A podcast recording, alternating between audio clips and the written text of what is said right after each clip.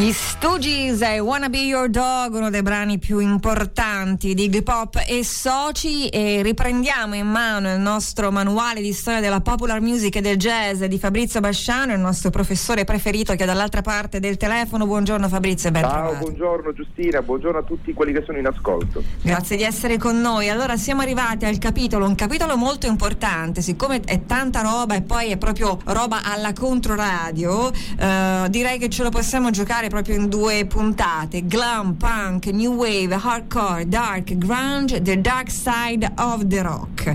Ecco, usciamo un po' Fabrizio dal, dal Eh, sì. tunnel del- del- delle, delle suite progressive rock della musica kraut peraltro qualche giorno fa ci ha lasciato anche uno dei grandi esponenti uno dei grandi pionieri del genere ed entriamo diciamo nei tardi anni 70 con appunto il glam e il punk eh, che prendono naturalmente le mosse dal rock per poi però discostarsi tantissimo. Tu lo spieghi molto bene no? quando eh, parli delle caratteristiche eh, generali, eh, intanto parli anche di protopunk e poi ci dici nel dettaglio di cosa, di cosa si tratta e poi appunto parli un po' di queste caratteristiche fondamentali. Diciamo che i giovani dell'epoca eh, erano molto distanti, se vogliamo, dai grandi concerti no? dei Genesis o dei Pink Floyd, che ormai erano dei carrozzoni enormi, costosissimi, con palchi molto lontani dal pubblico, con luci, effetti speciali, insomma ehm, poco rispondevano all'urgenza, alla rabbia della nuova gioventù del periodo. Infatti è proprio una reazione, una reazione che viene a verificarsi diciamo nella seconda metà degli anni 70, più o meno dal 75 in poi, e ehm, eh, non è una reazione solo diciamo stilistica, o, mh, quindi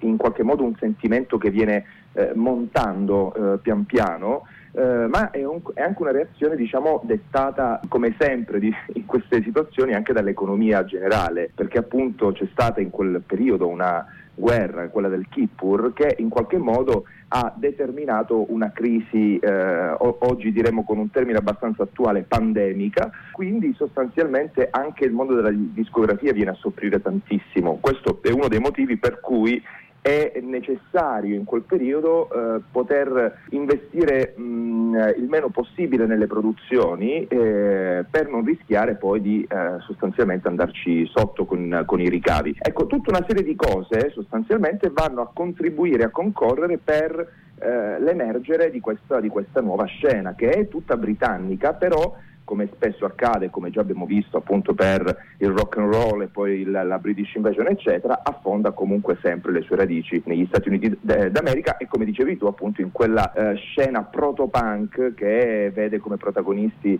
i New York Dolls, gli Stooges, eh, i Ramones eccetera. Sì, e, e poi come punti di riferimento anche band come i Velvet Underground che avevano seminato bene, che Verissimo. lasceranno un'eredità molto importante. Le caratteristiche appunto sono molto lontane anche dalla musica progressive, se vogliamo, che era fatta anche di grande virtuosismo. Qui abbiamo queste missioni vocali, come dici tu, rabbiosa, gridata, tutt'altro che intonata. Anche sulla musica non è necessario essere, diciamo, dei maghi della, della- della- Esatto. della chitarra. Per quanto riguarda invece eh, anche la voglia di, di scioccare, no? arrivano per esempio le svastiche che in realtà poi non hanno nessun tipo di, di- di- di, come dire, affinità magari con il movimento politico, però c'è proprio la voglia di destare il clamore di scioccare il pubblico. Poi questa, mh, questa storia un po' del- dell'estremismo di destra, eccetera, è un qualcosa che arriva ehm, molto più tardi Sì. e arriva soprattutto in quelle che sono le propaggini estreme del,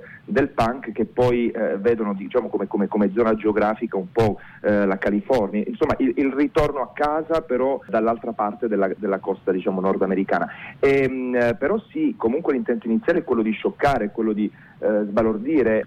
Nel, punk diciamo conta più il gesto che eh, la sostanza musicale. Eh, sostanzialmente parliamo di brani in quattro quarti che si fanno bastare tre o quattro eh, accordi per, per l'intera durata del brano. Quindi sì, è il gesto, l'impeto a fare da padrone e questa voglia di andare contro il sistema, che è una cosa che oggi abbiamo perso abbastanza nella, nella musica in generale, Sì. nella popular music. Eh, il punk invece è una grande bandiera in questo senso, andare contro il sistema, and- andare anche, come dicevi, ricordavi tu bene all'inizio, contro quella pomposità e quella ridondanza eh, tipica appunto del, del rock progressive. Il fatto di riavvicinarsi al pubblico, il fatto di non mettere una linea di demarcazione così netta tra chi suona e chi riceve quel suono, una sorta di riavvicinamento molto importante questo, assolutamente. Sì, una delle caratteristiche per esempio è il palco ad altezza pubblico o addirittura nessuna divisione tra pubblico e Esatto. palco che vedremo soprattutto in quelli che tu definisci i figliocci del punk, la scena hardcore, cioè non c'è nessuna eh, barriera no, tra il pubblico e, e il palco, anzi proprio il pubblico sale sul palco e poi vedremo il cosiddetto stage diving, però prima di arrivare a questo tu dentro questo capitolo ad un certo punto dedichi eh, eh, una parte a David Bowie. David Bowie è sostanzialmente il, eh, l'idolo indiscusso di un, un certo Sid Vicious, no? Eh, ma non solo. Eh, David Bowie è fonte di ispirazione per tutta quella che è eh, la, scena, mh, la scena punk sostanzialmente. Lui mh, arriva qualche annetto prima appunto del- dell'emergere di questa nuova corrente. La sua musica, la sua immagine soprattutto, come si presenta sul palco, i messaggi che, che veicola nei suoi brani, eccetera, sono messaggi eh, anche, anche questi fortemente antisistema, non per, quanto, mh, non per quel che concerne diciamo, l'aspetto politico o l'aspetto musicale, il fatto di scagliarsi magari contro qualche altra corrente musicale, no, ma per quel che concerne appunto l'aspetto sessuale, la prima vera eh, come dire, eh, li- liberalizzazione insomma, eh, degli orientamenti sessuali eccetera avviene in Gran Bretagna e proprio con personaggi come eh, come David Bowie, è la scena glam sostanzialmente. Eh, fanno, ri- fanno, un po' ridere poi le riproposizioni di, queste, di questo genere di eh, cose che appunto succedevano in Gran Bretagna 50 anni fa, oggi in Italia, però va bene, quello è un altro discorso diciamo. Detto questo, appunto David Bowie è, rappresenta veramente un idolo per, eh, per, i primi punk e come lui anche, eh, anche il, Lou Reed. Lou Reed è il come dire, veramente la, la, la, la bandierina dei, dei, primi panchettoni, ma comunque a, a, prescindere da questo Mick Ronson, Mick Ronson è, sarà l'arrangiatore di tutti questi sì. eh, meravigliosi album di David Bowie, eh, da Space Oddity fino ad Aladdin Sane, quindi dal 69 fino al 73, ed è l'artefice anche del famoso Transformer di Lou Reed.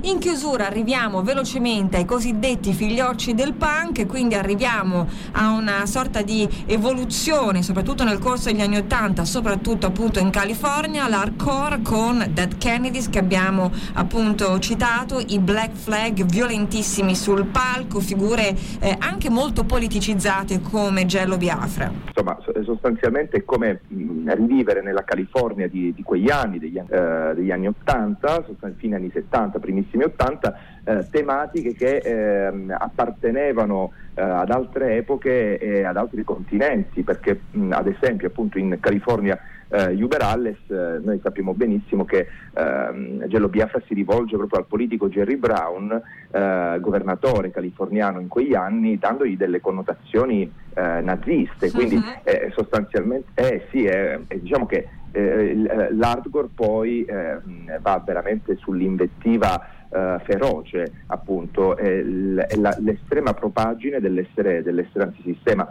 Questa, questa diciamo, filiazione del, del, punk britannico negli Stati Uniti d'America e in California poi però avrà diciamo, un esito eh, del tutto più morbido quando giungeranno band come gli Offspring, eh, i Green Day, ma ancora più avanti Rancid, Blink 182 eccetera, che eh, sostanzialmente faranno cosa? Eh, riporteranno eh, il, il, punk ne, nelle braccia del mainstream, cioè in quel bacino che il punk inizialmente eh, contestava in modo anche molto violento. Perfetto, come dici tu andranno a imborghesire il punk trasformandolo esatto. nel tipo di prodotto mainstream che le prime band del genere ovviamente avversavano. L'argomento è gigantesco e in realtà eh sì, meriterebbe sì. pagine, pagine e pagine. Allora un po' di messaggi, caro Fabrizio. Buongiorno, chi è che sta parlando? Ha scritto un libro, sì, Fabrizio Basciano che, che eh, insomma, è con noi ormai da diverse settimane, manuale di studio della Popular music e del jazz, ci sono tutti i podcast, cara ascoltatrice.